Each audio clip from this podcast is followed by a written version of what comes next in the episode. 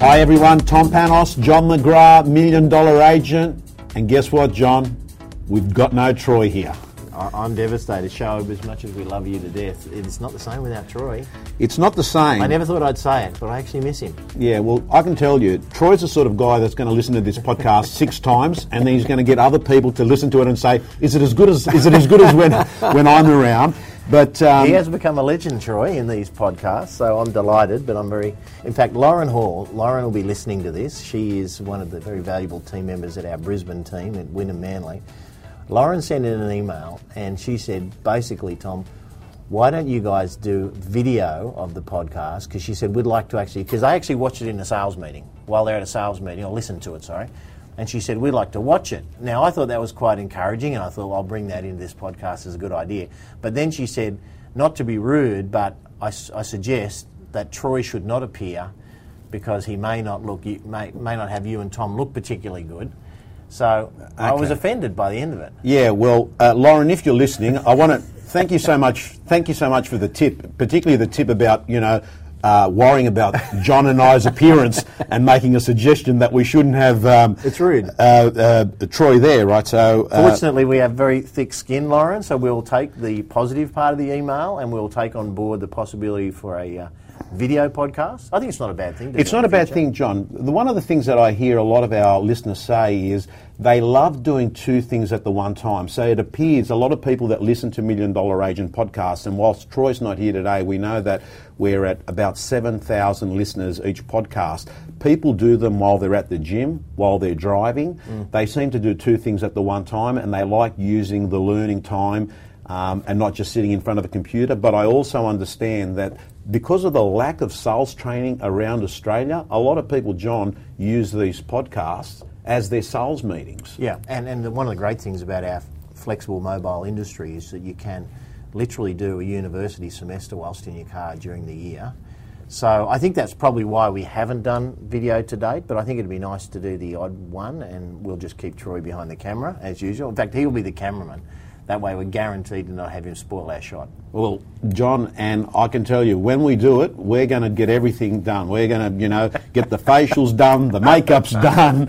We're going to look good, Lauren. Grey tan, we're all ready to go. Lauren, watch this space. And also, we have Sarah here. Sarah is in the room. She's our special guest here today. She is um, Phil Harris's uh, assistant and uh, has come up here to shadow some of our team members. So she's telling us all the dirt on you, Phil, as you're listening in here. We know all your secrets now, so uh, we're looking forward to telling those as well as we go forward. Welcome, Sarah.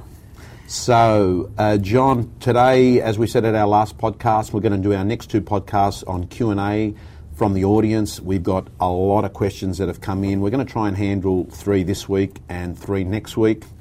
Um, some of these questions, the people want to remain anonymous because they're currently working and they scared that you know it might affect their current employment conditions. So the first one is if you were wanting to commence your own business, what steps would you need to do? Which people do you need to surround yourself? And who should you get advice from? This uh, came in um, from someone on social media on a private message. They've asked me to um, uh, withhold their name.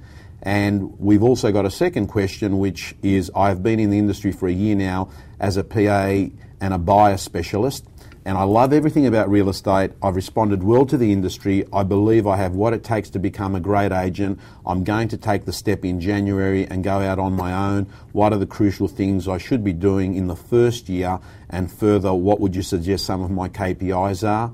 John, they're um, similar in one respect that both people are making a transition from their current roles. One's opening up a real estate office, the other person is moving from being a PA or an admin support or buyer support, and they're going out on their own. So let's talk about what are the things that these people need to be doing right now for their next step. I think the first one, Tom, for the first person that's considering or about to open their own office, which I certainly don't discourage, but I think you've got to ask yourself nowadays is that the right decision and step? Because there are a lot of people that are great salespeople. You move them into the world of running a business, not so great. Um, maybe they're not technically proficient, maybe they haven't got the capital to start. I think you've really got, I mean, one of the beauties of real estate, Tom, as you and I know, is you can actually have a business within a business. Yeah. In fact, you know, at offices like Phil's and our offices and Marshall White and so many around the country, there are people that are generating two, three, four, five million dollars in income Yeah. uh, without the stress of running a business, running their own team of people with effective margins, retaining a lot of their profit, um, without having all that burden of running a, a real estate business. And I think you know you just got to ask yourself the question: Why are you doing it? Because mo- the average real estate office in this country is making well less than a million dollars. That's with a team of people Yeah. and all the stresses that go with that. So the first thing I would just say is check that it, that that's the right thing for you to do. Yeah. That that's your expertise. If you know that you're a brilliant salesperson, um, and that's that's your your gift, and you're not so good on, on organising stuff and coaching people and attracting people and, and all the other activities that go with a principal in a small business, you might actually want to think about that. So, so John, we've talked about it in another podcast, and that was 20 years ago. There was two models in real estate. You're a great salesperson, and the next step was you became the principal of a business, and mm-hmm. that's what you chose to do, John. You went off and set up a real estate office. Today, there is actually a third model, and that model is the effective business unit. Now, yesterday I had a guy that emailed me two, three weeks ago, John, and I actually forwarded you the email, Michael Coombs. Yes. And he came in and we did a video blog. Now, Michael Coombs wrote $2.3 million in GCI. He wrote $2.3 million in GCI as an effective business unit. Five years into the business, has no intentions to open up a real estate office, very happy dealing with buyers and sellers, has a team of two or three people. That's his life. That's what he likes doing. Transacting real estate. He doesn't want to be a coach and mentor to other staff. He doesn't want to be an admin manager. And the option out there for people that want to set up an office is agreeing what John says. Do you really want to open up a business or really do you want to go to the next level? Because the next could level. be the EBU, and, and, and Michael has done that, and Tom, encouragingly, I think, for a number of people that are listening, a few years ago, and Michael will be the first person to tell you this. He works in our in our Neutral Bay office, uh, and um, sorry, focuses on Mosman. Um, Mike was a good agent, not a great agent. He has actually undergone an extreme makeover to create for himself a great business, and, and he's really he'll be on track to do, I would imagine, three plus million, which is more than most real estate officers ever dream of doing. Um, so I, I do think that there's there's that option to consider why not grow your business where you are. Having said that, if you're still committed to and you see it's the right way for you, what do you have to do? Well, I think the success of a real estate business, so it's not just you, is your ability to attract the right people. So you would want to have strong connections, strong network of people within the industry that you think that you would be able to have come and work with you. Because otherwise you may as well just stay where you're at. If it's just going to be you and an assistant, so, you know, you really want, want a whole group of people around you. So I think you've got to be pretty confident that you would be able to attract good quality people to come and work with you. Then, of course, you need some strong advice up front as to how do you set your business up and, and structure it uh, financially, um, the way it all runs. And you know, good accountants nowadays are more than good accountants. They actually, and Anthony Bell's been ours for many years, and Anthony has become not only a friend but a professional business advisor in, in many different things. So I think you want someone that can help you structure the business, um, the commissions, the, the, the costings, um, the, the, the actual structure of the entity, all of those things. So you want to get that right up front.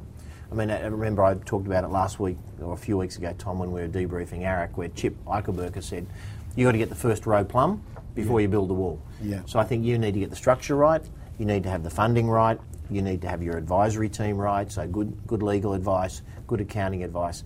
Then it's what is your ability to honestly attract good people to come and work for you? Yeah. And uh, that's the real question. If you can't answer that question well, you might want to stay where you are for the time being until you can answer that confidently. Okay, that's very good. John, part two the person that's moving from a PA to becoming a sales agent on their own. What should they be doing? They're going to do this in January, so we're in September now. What should they be doing September, October, November? What are the crucial things I should be doing in my first year? They say, what are the KPIs? Um, what's, what's the advice you'd give to this person? It's interesting. In fact, Sarah and I were talking about this in the car earlier today. That it's funny. Some people who are amazing CSMs or assistants go into sales and become amazing salespeople. Others go into sales and they fail. It is a different environment working under a sales team or as a part of an EBU to actually going out on your own and doing your own thing and driving your business and having everything hang off your efforts and, uh, and your ability to achieve the success. So I think, you know, again, you just need to check is, is it the right time for you? Um, then you need to build a pipeline of business because the, the question is who do you know that can refer your business? Um, create a business networking group. What are your centres of influence? Um, and you've got to get out there and you've got to convince them that now you are the person to send the business to. Because a lot of people under the, the uh, I guess, the umbrella of a good business, they're a great PA, but can you make the transition to be a great agent? So I think, again, very similar to opening up an office, Tom, you've got to surround yourself with good people. You've got to build a pipeline of business. Um, so the only the only KPIs that really matter at the end of the day are what is the size of your pipeline and what's your conversion ratio. Yeah. Because the other things, you know, you can develop over the years. And you know, do I think an effective business probably should have a degree of auction within their business? Yeah, I do. I think that auction and vendor paid promotions and marketing are an important part of a successful business today. So, the question is, what is your listing skill and what is your ability to make clients see the benefits of promoting their property fully? Because yeah. that's a really vital part and a skill in today's. Then is, you know, what are your skills around auction conversion? I mean, my view is if you're not selling 75% of your auctions at or before auction, that's just not good enough. If someone gives you a credit card imprint for $5,000 or $10,000 and gives you 30 days to sell their home and you're not selling at least three out of four by that 30 days' time, I think that that KPI means you need to be better at listing and managing expectations and negotiating, those sort of things. So, you know, I think that some of those KPIs down the track, but the real KPI is, you know, do you have the ability to build a pipeline? And yeah. I think if you can answer that question with honesty and confidence, well, it's probably a good time to go into it. This morning, John, we were doing a training session for the uh, Edgecliff and Coogee group here, and as part of the training, we did a Q&A with um, uh, Ben Collier, Adrian Bowe, um, um, and um, oh, who looks after Alexandria? Brad Gillespie. Brad, Brad, Brad and we had a guy from the Coogee office, Charles, who's been in real estate for three, four years. I asked him this question: How many people in your database? Twenty-one thousand. He said that's been my strategy. He's got about ten thousand buyers, eleven thousand potential vendors. So what I'd say to the person that wanted to remain anonymous, just understand, feed the database. Understand that hard work pays off in the future. Um, laziness pays off now, and probably understand the concept that you will talk to people today that won't become a listing today, they'll become a listing tomorrow. Co- correct. And a quick shout out to Adrian Bowe. Yesterday, 20 years with our business, he was with us, which is fantastic, exciting. I mean, having anyone for a year or 10 or 20 is, is I, I see as a great blessing. So um, yeah, terrific. He said to me, you know, do I get a gold watch or something? And I said, well, do I get a medal because I've had to put up with him for 20 years? And correct. As, yeah. yeah. So Adrian Bowe, guess what? John has the last word here, and he's told 7,000 people. Okay, um, we're going to finish off with one quick question that came through, and I think we can answer this in about 60 seconds. It's a nice, straightforward question. It came from Richard, which is Would you go against everyone saying no to attempting something if you believe that you can achieve it, or do you actually follow their advice? It's regarding his career. Um, John, you're a big believer that one of the success qualities of people is self belief, mm-hmm. of backing yourself. Um, a lot of times when people say that you can't do something, they're really saying that they can't do it themselves and mm-hmm. they're giving you the advice they'd give themselves. What's, what, what would you say to Richard? Um, I think when people give you warnings or advice that they don't think you can do it, I think you can actually use that in a positive. You can say, I'd really love your feedback, Tom. Tell me more about your view because I think sometimes there's self confidence and belief, which is a critical trait, but there's also naivety where someone that actually does have a clue that is caring for you is giving you some advice around perhaps how you can better prepare for the next stage. So I wouldn't shun the advice, I'd listen to it and I'd say, look, I'm really confident about my ability to transition to this role or to open my own business, whatever it is, but I'd love your feedback as to why you have concerns because I know you care for me because most people that are giving you those advice do care for you. And then I think you take it on board and then you assess it. But at the end of the day, we've got to remember that the majority of the world is not in high success mode. With respect, most people in this industry are not earning big dollars. Um, they're probably not loving their life in the industry, as some of our, our email um, people have said that they are loving it. But a lot of people that are, as you say, Tom, they're really imposing on you their own self-limiting beliefs. So you've got to be careful about that. But I think you can sometimes listen to them and take on board and then say, so if you're worried about something, even if someone hasn't said it, if you're worried about something, put it down and say, okay, what am I worried about? Why am I worried? And is this a valid reason that I need to change strategy or upskill myself? If someone's about to start a real estate office and they have zero money in the bank, I would be probably counselling that person and saying, hey, you know, you need to have some working capital and you need to have some buffer money so if something goes wrong. And that's actually not a limiting belief, that's a reality.